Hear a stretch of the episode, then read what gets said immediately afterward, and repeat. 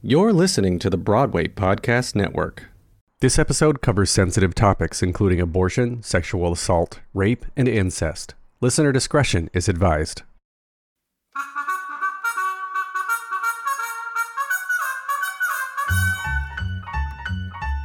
Welcome to the Women of Tomorrow podcast. I am Shea Carter, and do we have a hot one for you today? This episode is called The Fight for Abortion Access Continues, examining the fallout of Roe v. Wade's reversal. Voting has always been the key, but it's almost oversimplified. If we are ill informed, we end up with representatives that do not, in fact, represent us or the issues that are important to us. The overturning of Roe v. Wade one year ago was a product of electing officials who are misaligned with the values of the country. It is my pleasure to introduce our guest co host for this special edition podcast episode, Tiffany Springle. Tiffany is bringing an awareness to how little voters know about women's issues that are then voting on women's issues. Tiffany takes her game show to the streets and asks men about the issues that surround people who have the capacity for pregnancy. Here's a clip. Can you pee with a tampon? in? I don't think it's recommended. Welcome to another episode of Roe v. Bros, the game show where we find out how much men know about women's bodies. Can you pee with a tampon in? You got to take it out. I've seen the little tampon trash cans in the uh, bathrooms, so probably why. Why are there different types of tampons? different sizes of vaginal cavities. About how many tampons would one use for their period on average? One or two? I think one, to be honest, one. And they, they put them inside. Just Yes. What is a period? What is a period? It's uh, the time of the month where the woman is ovulating. Can you pee with a tampon in? no. Okay, no. All right. Are you registered to vote? Yes. Are you registered to vote? Yes. Are you registered to vote? Yes. Don't let man brains outvote women in the upcoming election. Vote November 8th. So you get it. The responses she gets are alarming. Then she immediately asks the participants if they are registered to vote and if they will, in fact, be voting. Now's the time when I want to give a quick message regarding language. We at Women of Tomorrow want it to be known that if and when we use the term women, we are referring to women and anyone with the capacity for pregnancy. We recognize language is important and fluid, and so we want to add this disclaimer. Hey Shea, let's get to the root of the episode. All right, so if you feel like you have missed some steps along this Roe v. Wade reversal journey and now feel intimidated to ask, I mean, what even just happened? How did it happen and why did it happen? Don't worry, we've got your back. Let us give you some context in terms we know you have heard and may or may not have fully understood. Okay, for context, in 1973, Roe v. Wade was a landmark decision of the U.S. Supreme Court in which the court ruled that the Constitution of the United States generally protected a pregnant individual's liberty to have an abortion. We are using pregnant individual in quotation marks because we recognize some people with a uterus do not identify as a woman. This protection of pregnant individuals remained in effect for the next 50 years. And that was until the case of Dobbs versus Jackson Women's Health Organization. Now, for those unfamiliar with this case, it was filed by the Center for Reproductive Rights in March 2018 on behalf of Jackson Women's Health Organization, which was, by the way, the last remaining abortion clinic in the state of Mississippi.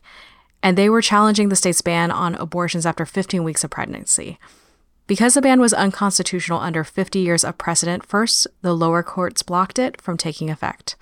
Mississippi then took the case to the Supreme Court, asking initially for the court to uphold its ban, attempting to argue that it was consistent with Roe v. Wade. But after Justice Amy Coney Barrett was confirmed to the Supreme Court, Mississippi saw its chance to overturn Roe v. Wade. On June 24, 2022, the Supreme Court accepted the state's invitation and overturned Roe, eliminating the federal constitutional right to abortion. The court's majority opinion in Dobbs v. Jackson Women's Health Organization, issued June 24, 2022, halted a 50 year precedent of federal abortion protections and marked the start of a new era in abortion politics.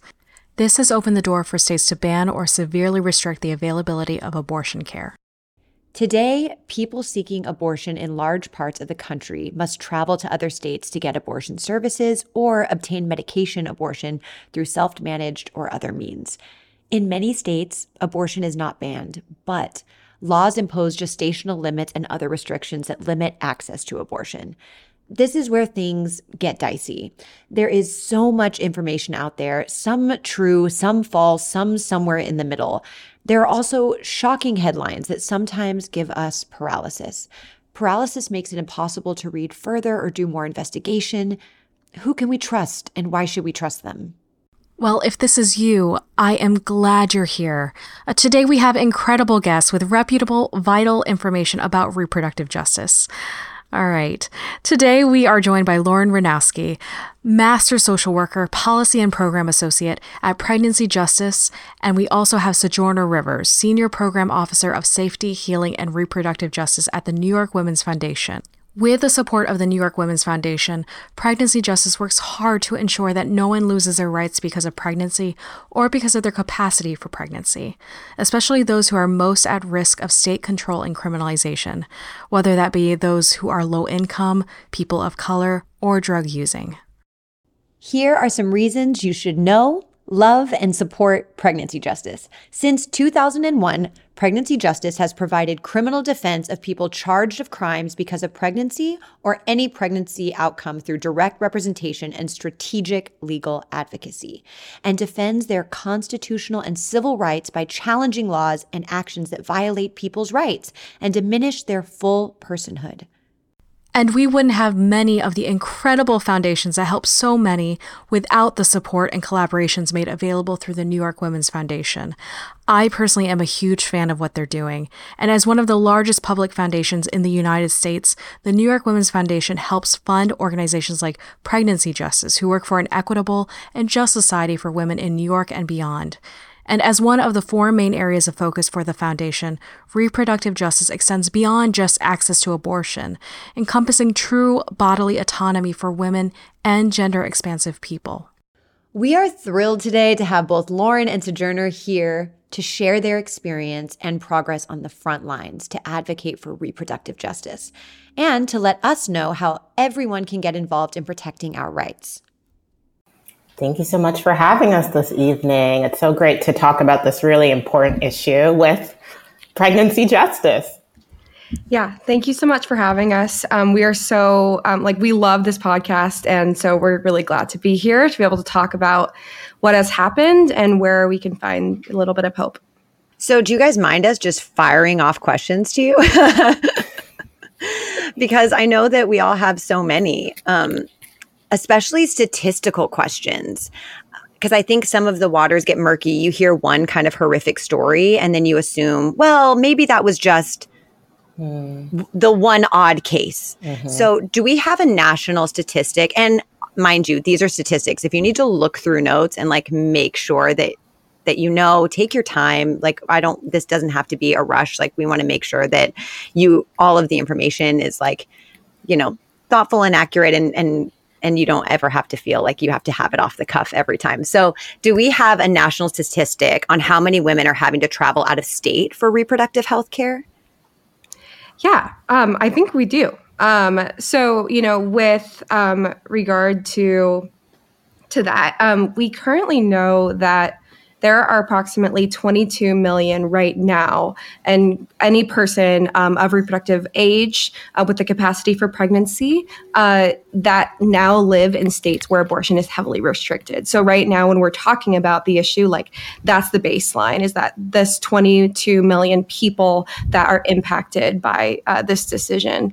And so even before Roe was overturned, we were already seeing, you know, heightened travel for across state lines lines for abortion care. This, um, it, you know, I think it's important to note that you know, Dobbs sort of ex- exacerbated a problem mm-hmm. that was already terrible. There were states that there were only one abortion clinic. There were tons of restrictions uh, like parental notification, ultrasound requirements. So this was already a, a, huge problem, and it's sort of just putting fuel on an already like gigantic fire.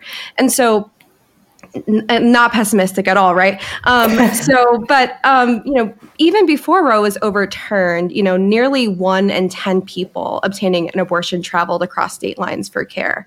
Um, we also saw, like, you know, this is not our data; this is um, other data that I found, but um, you know, there was a study where um, they did see an increase um, in travel associated with increased restrictions on abortion. So the states that were like middle ground states, they didn't see that increase, but they saw a very clear, significant increase in travel. Um, so unfortunately, I think you know we are still pretty recent. There aren't you know there are a lot of metrics that we still are waiting for data on, like particularly like maternal health, like a lot of implications that we know will likely come about from Dobbs. We're still waiting to see what happens. Um, but we can look at the past, right? Because I mentioned that this is a problem that has already existed. And if there were these, you know, um, urgent issues, then it's only going to um, potentially get worse. So unfortunately, I don't have a, a, national statistic on like how many might be doing this now. Um, but one in 10, you know, as of this report, uh, obtained it. And so might be even less now. I mean, might be even more now. Yeah, and um, thank you for sharing all of that. Um, at the New York Women's Foundation, obviously, we support some organizations that do national work, but also we're very much a community foundation. So we think a lot about New York and just to kind of give perspective, even in a state like New York, where again, there's so many protections after, to Lauren's point, even before the Dobbs decision, people were already beginning to travel, right? So after the SB8 decision in Texas that was basically allowing people to hunt down people who wanted abortions and sue them, this is before Dobbs, they saw like, you know, massive increase in New York abortion funds, right? So again, even before some of these things were legally taken away, all the attacks and all the fear that has created right created surges even in states like new york where we're blue and far away from again you know the places where you imagine there'd be people impacted um, so i just i really appreciate you naming that the surge has obviously increased yeah. but has always been people kind of abortion refugees you just kind of blew my mind because I didn't know that the SB8 stuff in Texas was before Dobbs. I thought that came afterward. Yeah, that's correct. So, although SB8 was passed in spring of 2021, the Department of Justice filed a lawsuit to prevent the state of Texas from enforcing the law. And in October, they decided to issue a preliminary injunction blocking the enforcement. While this is all happening, the Dobbs case is running simultaneously. In May of 2021, the Supreme Court decided they were going to take the case, and oral arguments were heard in December. Then the following year, the majority opinion was leaked and the official decision was issued on June 24th of 2022. And so there was already sort of like fear mm-hmm. of what is to come um, in this new climate. Um, obviously, I, I, appreciated you guys naming that like many of people on the ground sort of already knew that this was going to come once we saw mm-hmm. the shift in the Supreme Court. Mm-hmm. Well, it was mm-hmm. like sort of like similar with the SB8. Um, and so I, I, think that there's just been a long trajectory of sort of like seeing this coming, and it's really hard to know like what to do about it, like exactly.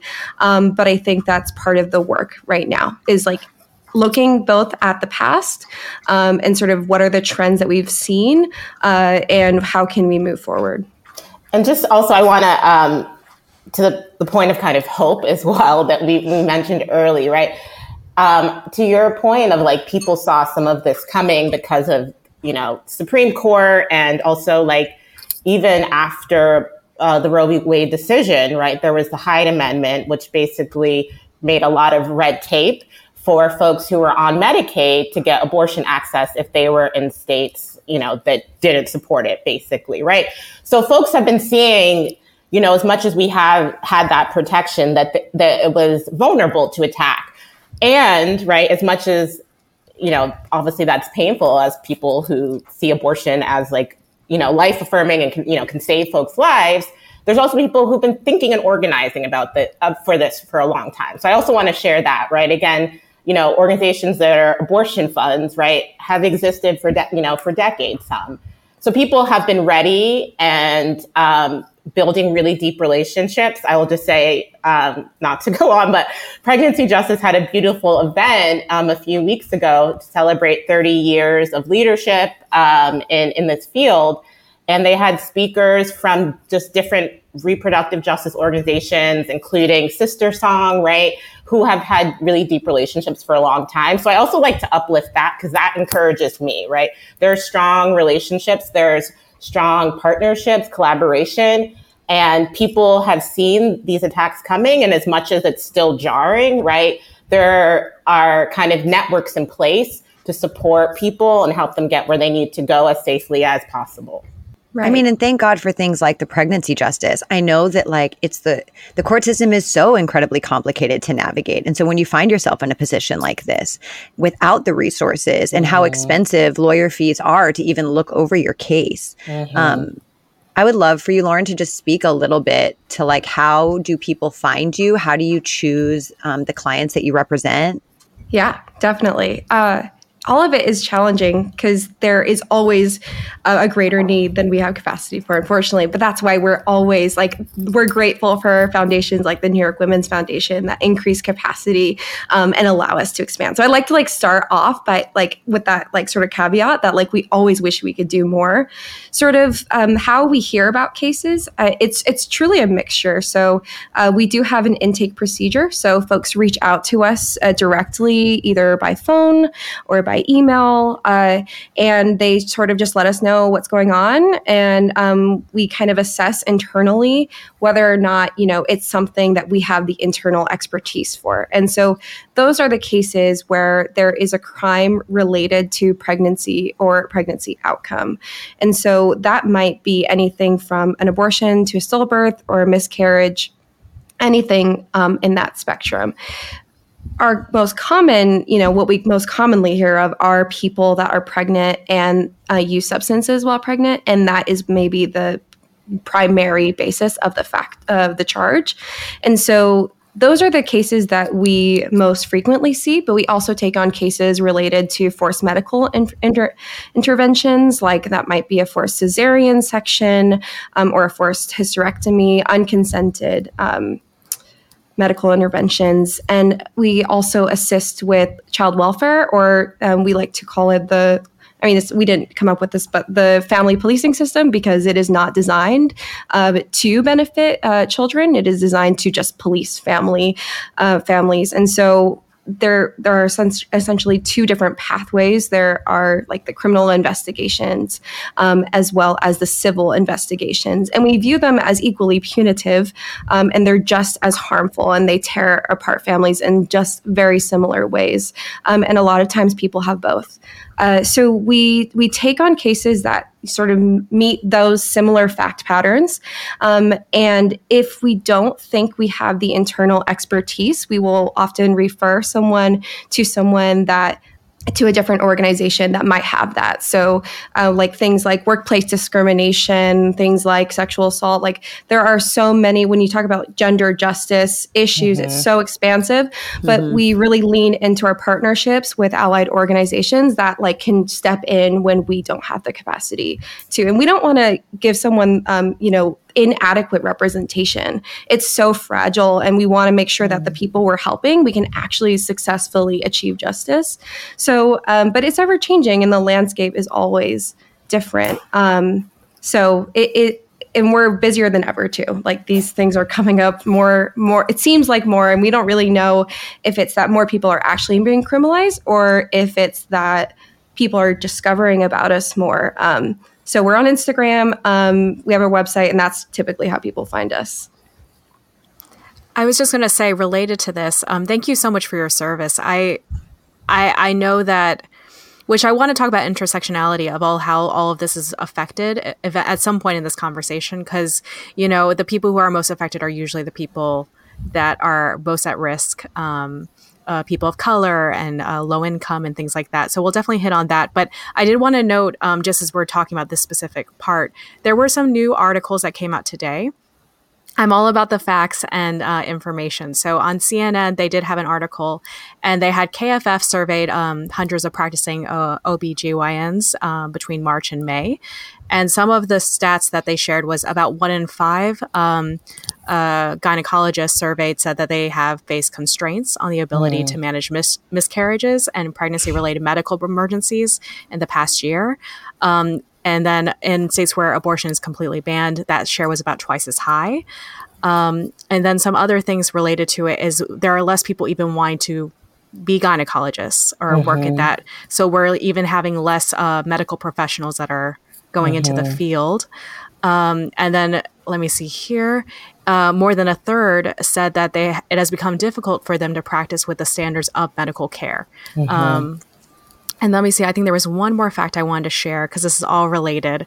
The majority of them as well. There's a specific number I want to find. This is where I was saying we can take our time to find. the yeah, we facts. can This- like, totally take, our your time. And honestly, these I'm still trying to like process what you just said to me.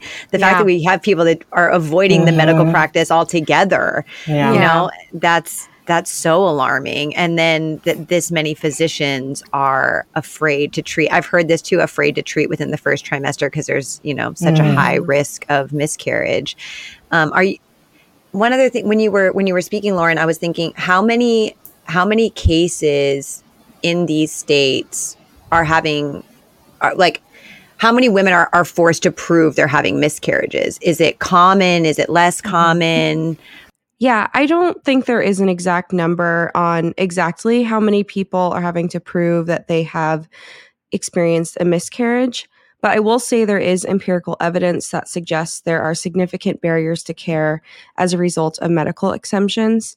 You know, one of the organizations we look to for medical expertise is ACOG, which stands for the American College of Obstetric, Obstetrics and Gynecology.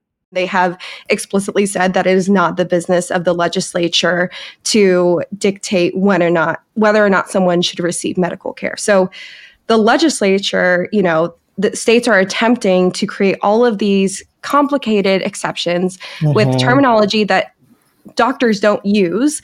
Um, And doctors are looking towards lawyers to decide whether or not they should provide care Mm. that it, it's just it's you know and, and i think that so whether or not someone has to prove you know that they have a miscarriage i mean i think that you could also it's very related to sort of like what might happen if someone uses medication abortion um, and goes to the doctor. So when you use medication abortion it is virtually unrecognizable. But if there are complications and you go into the hospital typically you know you could say one person could say like i'm just experiencing miscarriage.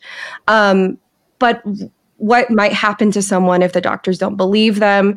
What if there are you know other reasons for them to question you know someone's um, whether they're telling the truth? And um, you know this is where things like data privacy can come into play as well. If there is an open criminal investigation and someone might have you know searched um, you know medication abortion that could be used in a later prosecution. So um, you know it it, everything is still quite new, and so I think it's hard Yeah. to know on a national scale really the frequency. Um, but there are valid concerns, especially like when you just think about it, like, well, what would you do in that situation, right? So, um, and and it is, and you know, I think I need to be very clear that like, you know, medication abortion is completely safe. It is like completely safe and effective. Um, there are no, you know, all of the, the the researchers that you know approved this medication like they knew what they were doing and they're because apparently there's a question of whether or not it's safe right but it is but with anything there might be some small chance that something goes wrong and then what do you do in that situation And I'm so glad you're speaking to that because I think so many people are like, oh, big deal if it's banned in your state. You can still get, you know, the abortion pill shipped to you from the UK and then you're fine. And you're like, well, you are, unless you're that tiny statistic where something went wrong. And then you have to go to the doctor and they're allowed to kind of ask you for these invasive questions and potentially do invasive things to you to see if if you have these chemicals in your system. So I do think it's an important thing that we talk about when Yeah. people try to dismiss the bans and Oh. talk about the workarounds, you know? Mm-hmm. And oh, I just wanted to build on something um, that um, you shared in terms of like the impact of the like doctors and the labor force and the healthcare. I have a just anecdotally because I agree. I think a lot of the statistics, right? Often there's a lag from like when it happens and when we have big enough data to say something definitively. But my friend here in New York is a family physician who um, does abortion care. And kind of just anecdotally, I was kind of asking her what she was seeing. And, you know, she mentioned seeing like fewer other physicians who wanted to provide that care. And I was like, wondering what that was about. And she's like, well, maybe they're traveling to other states or like maybe they're, you know, trying to figure out where they can do the most good.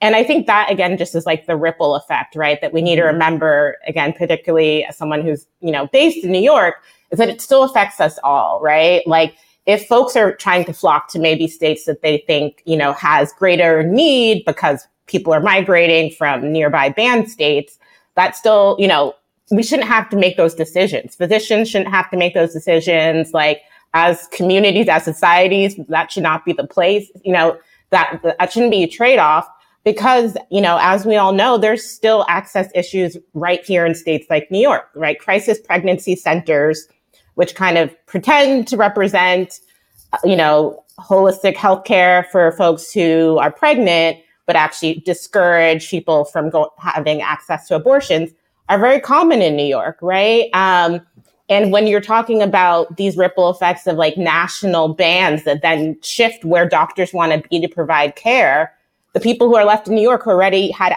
trouble access are going to have even more trouble. Because yes. right now there are fewer doctors maybe who want to provide care here, right? And more people coming here, right? And so I also just like there these are the things that are just again as new yorkers speaking you know to that kind of that angle that we need to be aware about and also thinking about how we're impacted and how we can plug in right to this broader you know defense of abortion rights people shouldn't have to have that trade-off Oh, absolutely. We also got a question um, from um, an audience member that was about Does the morning after pill count as the abortion pill? And like, what are the differences? And I know I've had, mm. I've heard this a few times too. Yeah. Does medication abortion include the day after pill?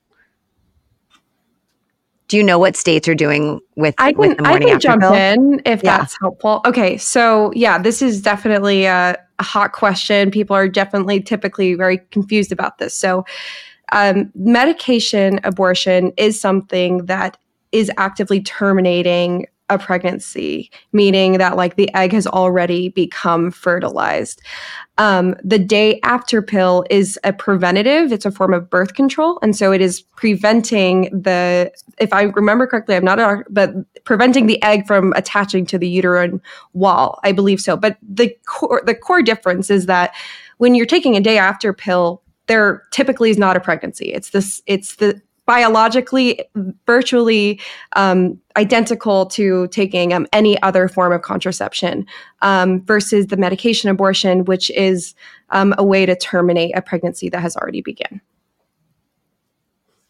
Well, thank said. you so much for clearing that up. and Sojourner, I wanted to um, comment on. I just know within my social circles of um, people I know, I feel like as New Yorkers, uh, you feel like you're lucky uh, mm. compared to the rest of the country, and it really is. Um, it it all affect, affects all of us, and I mm-hmm. so I'm mm-hmm. really glad you talked about the nuance of how New York is especially affected because I think that really is not something people are thinking about at all. Mm-hmm. No, yeah, no, thank you, and it's one of those things where you know, we're proud to live in a state um, that has, you know, more protections. And, you know, there have been some exciting wins even on the kind of access to um, birth control recently, right? That are really great. Mm-hmm. And we need to continue in the spirit of reproductive justice, right? To like, things should be even more accessible, right? Um, mm-hmm. And at the same time, we're not immune to the same kind of hostile attacks to this concept of bodily autonomy that, you know, that folks who can become pregnant, women, like gender nonconforming folks, should have a say over their body. Um, we almost had, sorry, not to get too like in the policy weeds, but we almost had what is called a chief judge, which is like top judge in the state, who was very um, anti-abortion. Like this is New York State, right? And there are many. Um, you know, politicians, even on the city level, who are opposed to abortion, right? So I think that's an important piece, like as we think about how we can support the movement and the work outside of New York. Also remembering that we need to continue to be vigilant in New York. And I was wondering, are you are we seeing an increased number of suicides? Are we seeing like in these states where people do not have access and are forced into kind of dire situations? Do we know? Right. So it's important to note that we um, aren't experts by any means on the issues of mental health. but I will say that I found a study which is pretty interesting and it relates uh, quite closely to this topic. Uh, this was a study published by JAMA Psychiatry uh, last winter. So, in this study, they were studying the association between increases in suicide rates as well as restrictions to abortion access. They found that in a certain time between while abortion restrictions started to increase, they also saw an increase in suicide rates. Interestingly, this trend was only identified among young people because um, they did not see the same trend among older women. And furthermore, it's, you know, it's very clear, especially as a social worker myself, that there's an extremely large amount of emotional trauma that a person might go through if they're experiencing an unwanted pregnancy as a young person. And that is if it's consensual, right? And so we know that that's not always true. So there are definitely, you know, elements to this issue that disproportionately impact young people. Things like parental notifications, things like the Idaho abortion trafficking bill. And I can talk a little bit about the Idaho abortion trafficking bill because it's a really good example of, um, you know, just just these specific ways that young people might be disproportionately impacted. So in Idaho, they recently passed a bill, um, which has been colloquially referred to as the abortion trafficking bill, um, and it was designed by the National Right to Life as part of their post-Dobbs strategy. It disguises the criminalization of interstate travel for abortion as an effort to further parental rights. This bill was specifically designed to target this travel for young people, particularly minors, of course. And so it requires that a person approve, you know, a parent approve that interstate travel for abortion. And the problem is that Idaho is already extremely restrictive for abortion with things like 24 hour waiting periods, pre abortion counseling, funding limitations, and parental consent requirements. And this bill currently doesn't restrict all interstate travel for abortion, but focuses on parental notifications for minors. And per the current law, they do have a few exceptions. Things like um, in the cases of sexual assault or rape, or in the cases of life endangerment. Now, there are obviously many issues with, you know, that sort of exception. And as we mentioned before, no amount of exceptions will really be sufficient.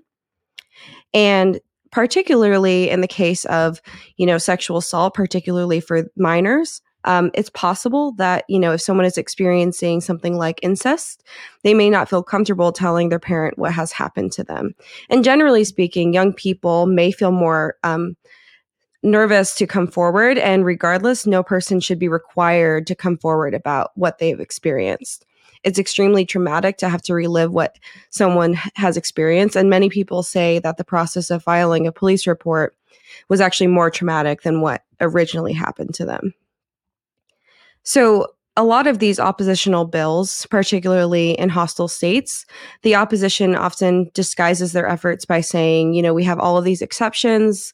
Like it's not happening to everybody. It's just select people and they're trying to segment out who they're going to be harming and as if that somehow justifies it. But the problem is that no amount of exceptions will really ever be enough, not only logistically, but also ideologically.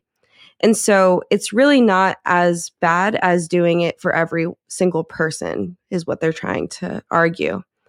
It's really interesting, particularly with this Idaho abortion trafficking bill, um, about how sort of the national right to life is spinning it because it's framed as a way to help protect the innocent victims of so called abortion trafficking. But really, abortion trafficking doesn't exist, and it's just a way to take away someone's right to bodily autonomy and privacy. No one is obligated to tell any person when they have a healthcare procedure, and that should not, you know, be required just because someone is a minor.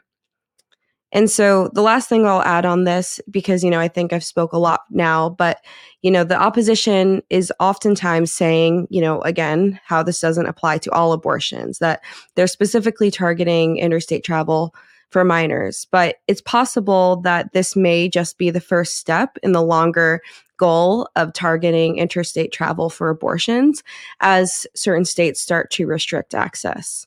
obviously we can't say this for certain, but it's possible that, you know, this is just a, a temperature check to see how something like this will go over before moving forward to target all interstate travel for abortion. So many people on the ground were very upset about this bill and were, of course, very justified for that. Yeah. And how long are we going to ignore how many women have been assaulted? How long are we going to ignore how often this happens? And then turn it around and I, I love your your language with disguise and calling out the terminology they're using and how manipulative it is.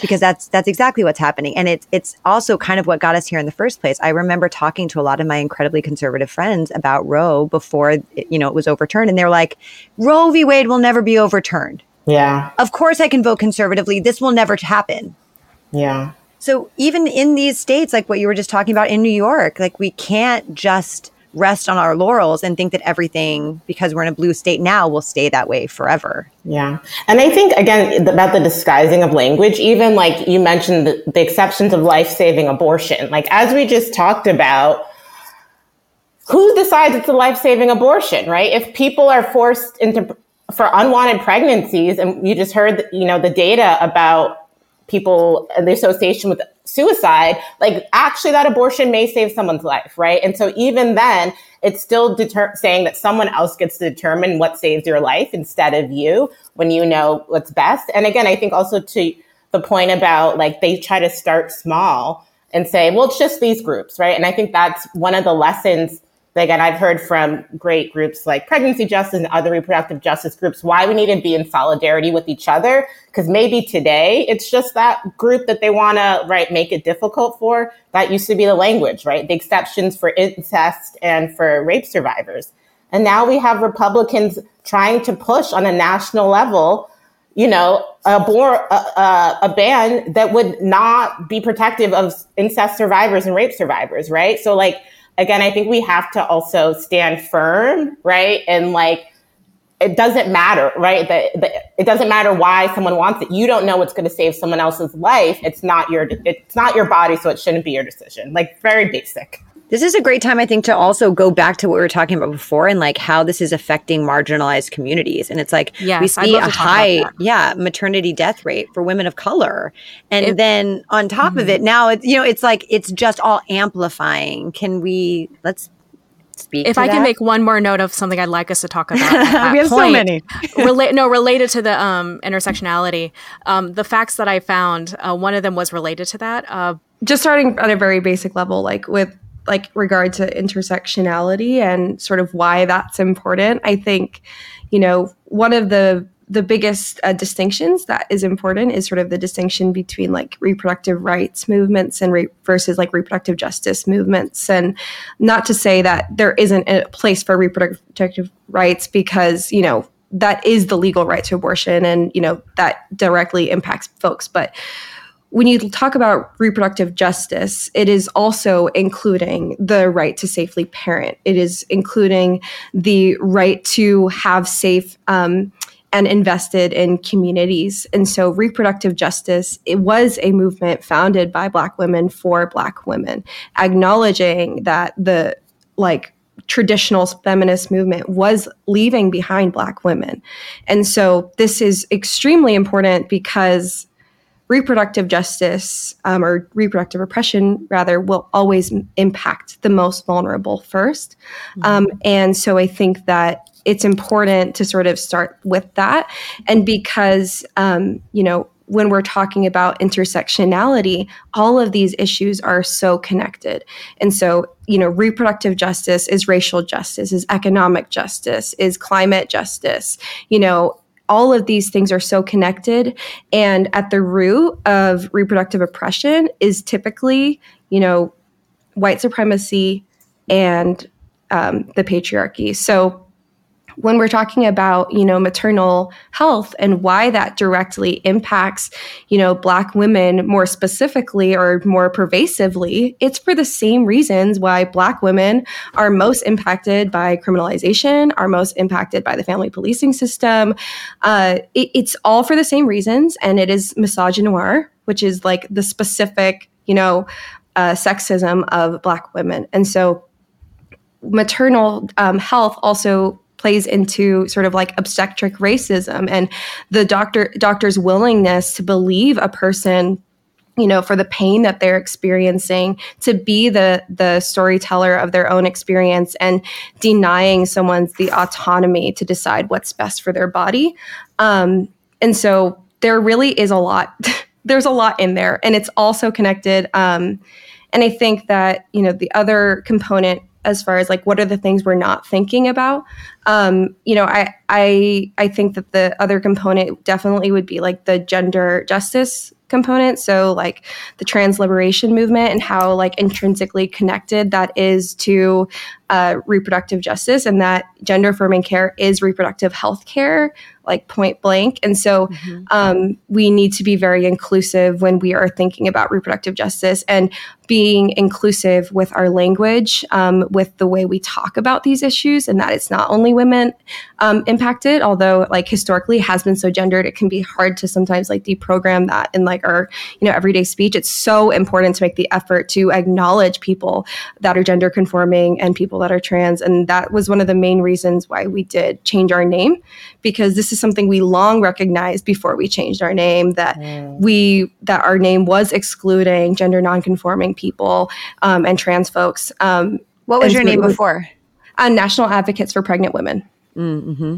So we decide. I mean, that was it, it was our, our founder, you know, and it was it's there's such a, a, special place in all of our hearts for that because it was totally. a di- really a different era, but it was important to do the right thing and be inclusive, and so that any person, regardless of their gender, know they can reach out to us. And I think the more conversation we can have around not only acceptance, but also about teaching people how to be advocates for the gender whether they conform or not conform. Like, how do you activate this activism? How do you fight on behalf of women? How do you fight on, be, on behalf of gender nonconforming folks? Like, teaching, giving people the tools to really advocate and then learn how to become an activist, I think is so important. And I can I just add, I really appreciate you bringing reproductive justice into the space. And I just want to like share a definition because I think um, I think you know obviously we focus a lot on abortion in this conversation, but really the beauty, I think, of this kind of like Black feminist intervention is expanding, right? Is that um, the way patriarchy works for some communities may look different than others. And for to the kind of the history that Lauren mentions of Black community, right? One of the primary forms of violence for us was forced, right? Um, was sexual violence, right? As a means of forcing reproduction um, again, trigger warning, but also sterilization, right? Yes. And so one person, you know, and so the quote I'm going to share from SisterSong, um, one of the kind of leading pioneers and continue to be a leader in, uh, in the movement is um, reproductive justice is the human right to maintain personal bodily autonomy, have children, not have children, and parent the children we have in safe and sustainable communities. And again, it's such a beautiful offering for them because it also, again, is inclusive of kind of what Lauren was speaking to and part of what we've been thinking about at the foundation.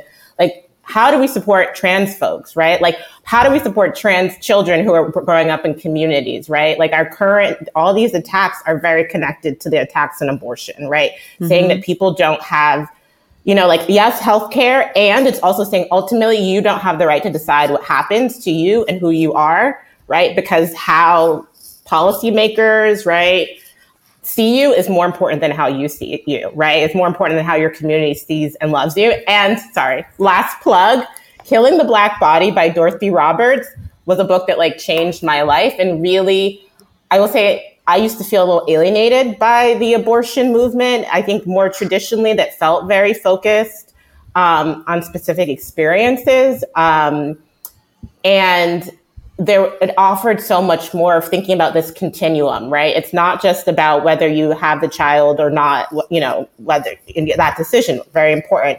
It's also about are you able to raise those children? Is the family regulation system dividing you because they see you unfit because of your race right? Mm-hmm. um, our climate right? There's so much amazing organizing that's happening that's saying if there's no planet to survive on that is a reproductive justice issue right or thinking about like the criminal legal system. I saw you spoke to one of our grantee partners here in New York. If your parents are being taken away from you, mm-hmm. right?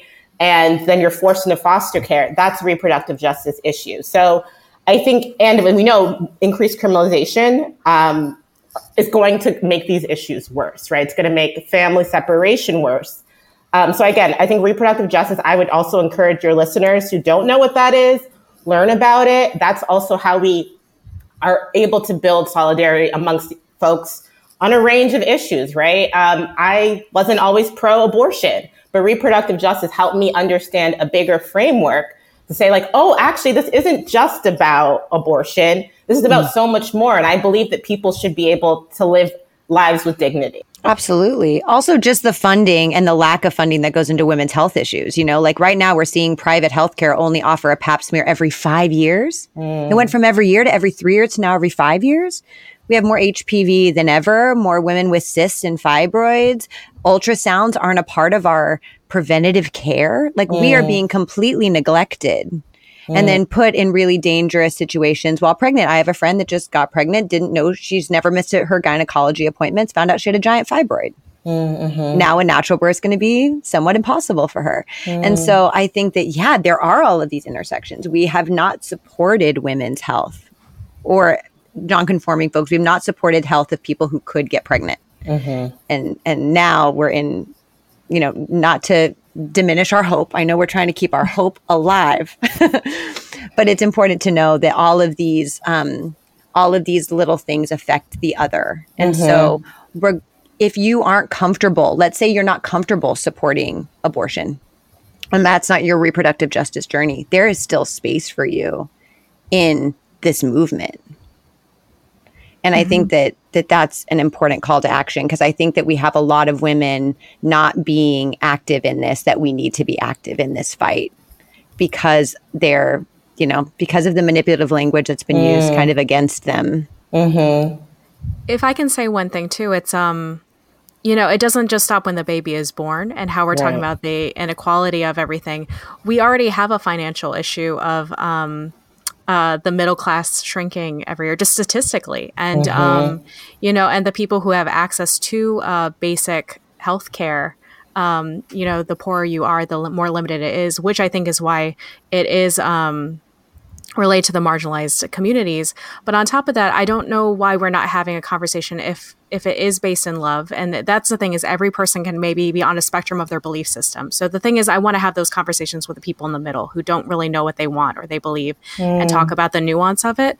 But we're not having enough of a conversation of how can we lift up people and how can we like provide resources for you know if, if you if you believe that people should be raising families why are we not figuring out ways to support the families that do exist and make things more comfortable for them and have more resources yeah and i think and reproductive justice says we don't need to pit it against, you know, you should be able to support mm-hmm. your family and having say over what happens to your body. Like that's yes. what's beautiful about it's really ample, right? It invites you in, mm-hmm. whether you celebrate your abortion or your abortion was something that saved your life in a tough time. There's space for all of that. And I think finding the commonality of like, how do we take care of each other? And it, what takes care of you is maybe different from what takes care of me right? But that should be the common question as opposed to trying to control each other.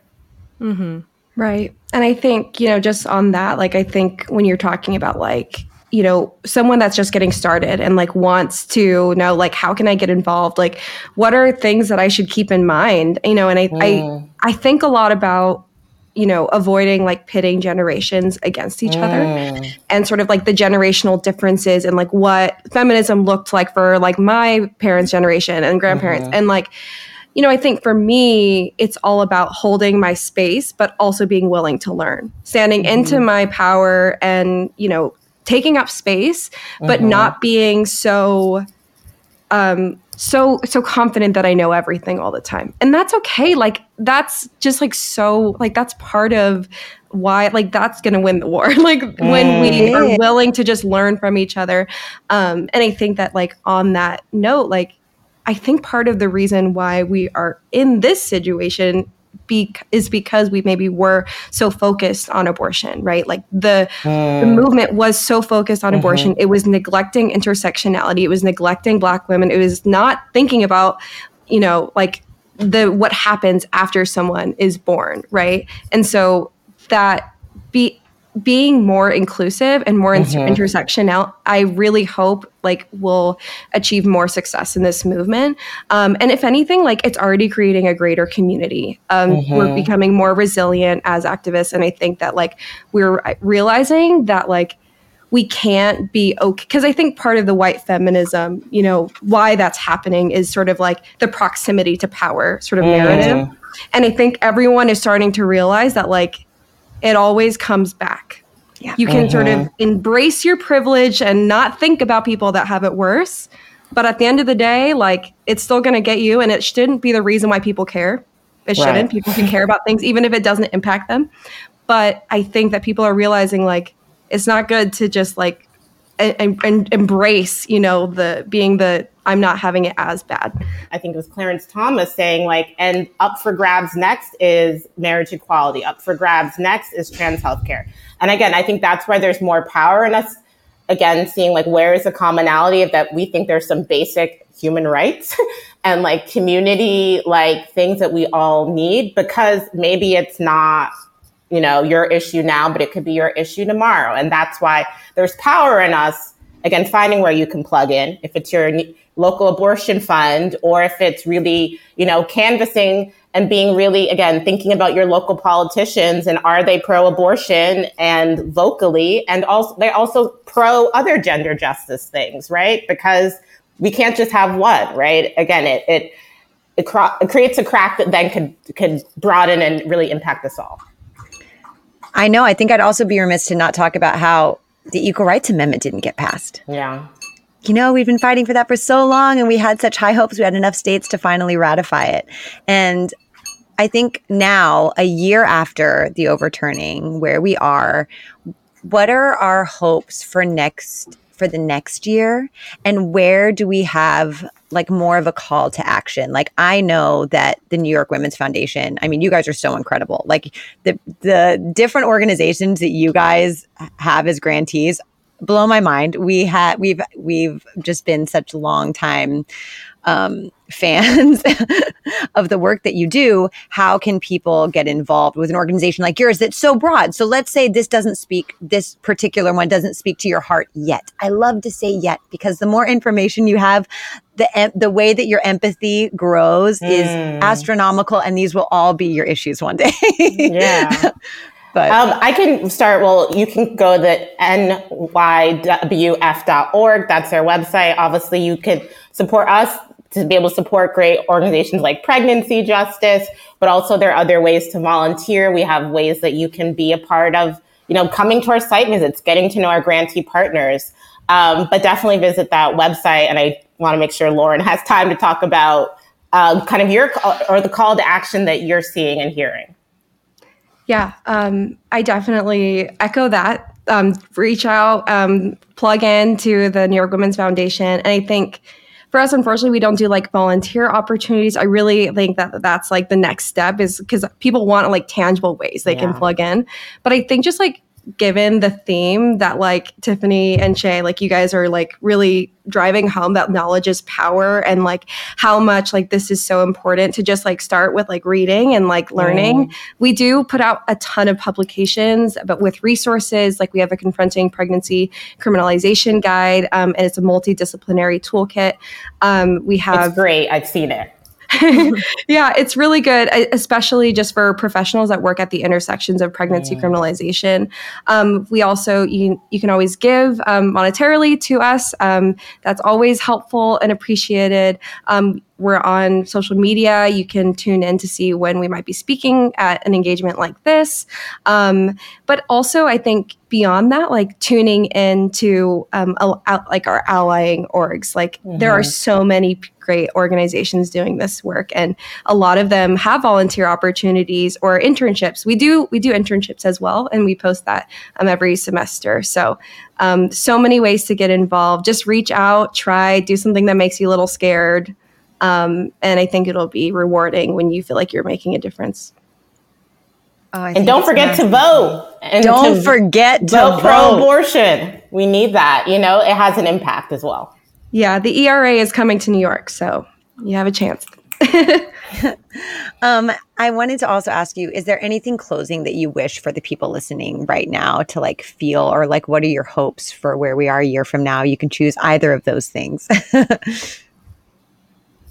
yeah, I'm trying to think of what the top thing is. You go. You go. Okay. Well, I think I just the thing that's coming to me is what um, a mentor told me once of just do the good where you are. And I hope that folks walk away with, like you said, more knowledge and feeling like tools and resources to learn more and to figure out what the good is where they are that they can do, whether that's at their work, whether that's, you know, a friend who's going through an abortion and just encouraging them, whether that's figuring out how to do advocacy or donating to, you know, a great organization is think about, you know, it can be really overwhelming like all the data and all the things we shared, but you can start with yourself, right? Um, and where you can, you know, be that encouraging ear, you know, encouraging person or start something new in your community, right? Like I think. I hope people feel like there's opportunity for them to plug in right where they are.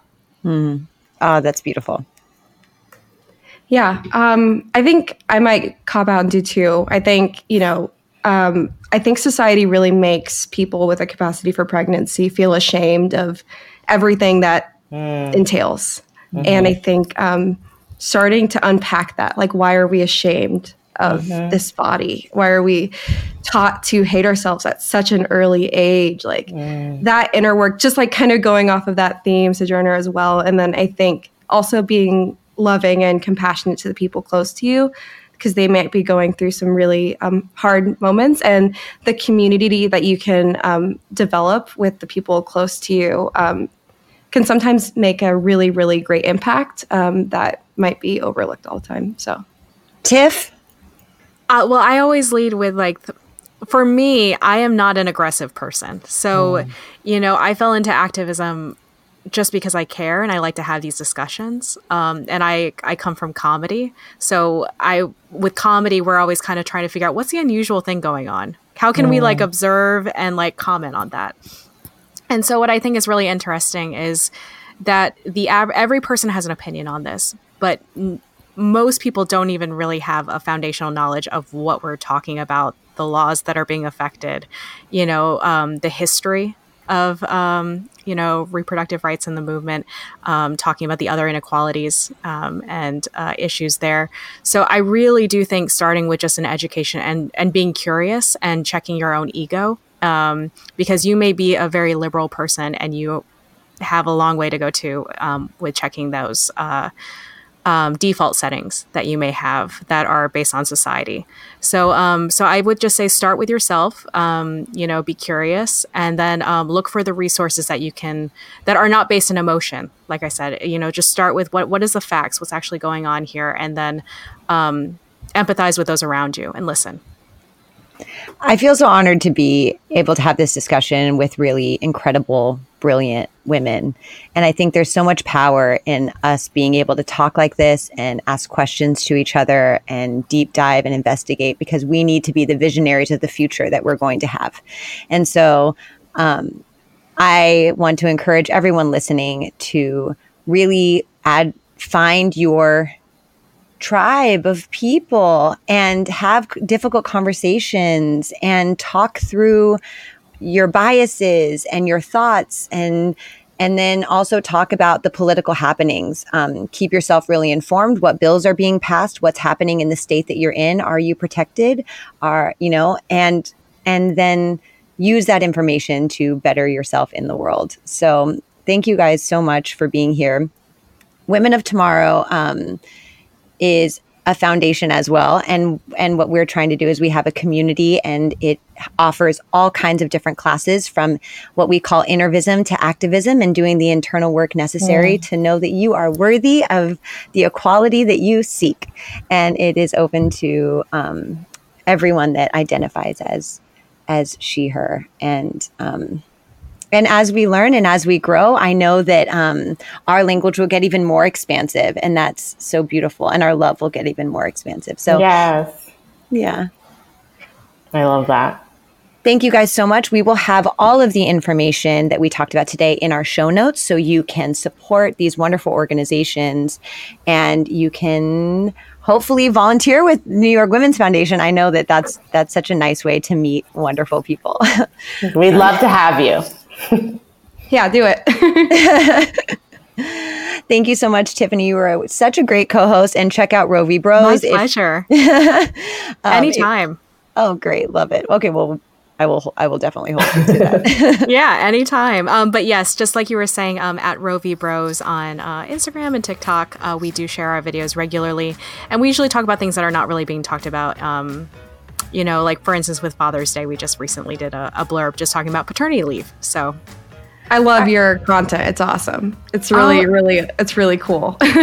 Thank you. Well, how I was saying, checking myself, I'm always trying to figure out how to make it better and, um, you know, uh, lead with lead with good intention. So I appreciate that. All right, everybody. Thank you so much. Thank you for tuning in. Thank Have you all. Thank you. Hey, hey, she came to play. Oh, oh, get out of her way. Thank you, Mama. Thank you, friend. I got front row seats to watch the Queen ascend. Baby, how you feeling? Breaking that glass ceiling. Hey, it's Leslie Odom Jr. here on the Broadway Podcast Network to tell you about the Rise Theater Directory, a program of Maestra Music. Rise is a national online resource designed to connect and empower backstage and administrative and creative theater professionals from underrepresented backgrounds. If you work or aspire to work in the theater community, this can help you find your next project. And if you hire theater professionals, search the Rise Theater Directory to find your next team. Create your profile now and get more information by visiting risetheatre.org. That's theater with an R E R I S E T H E A T R E dot org because only together we rise.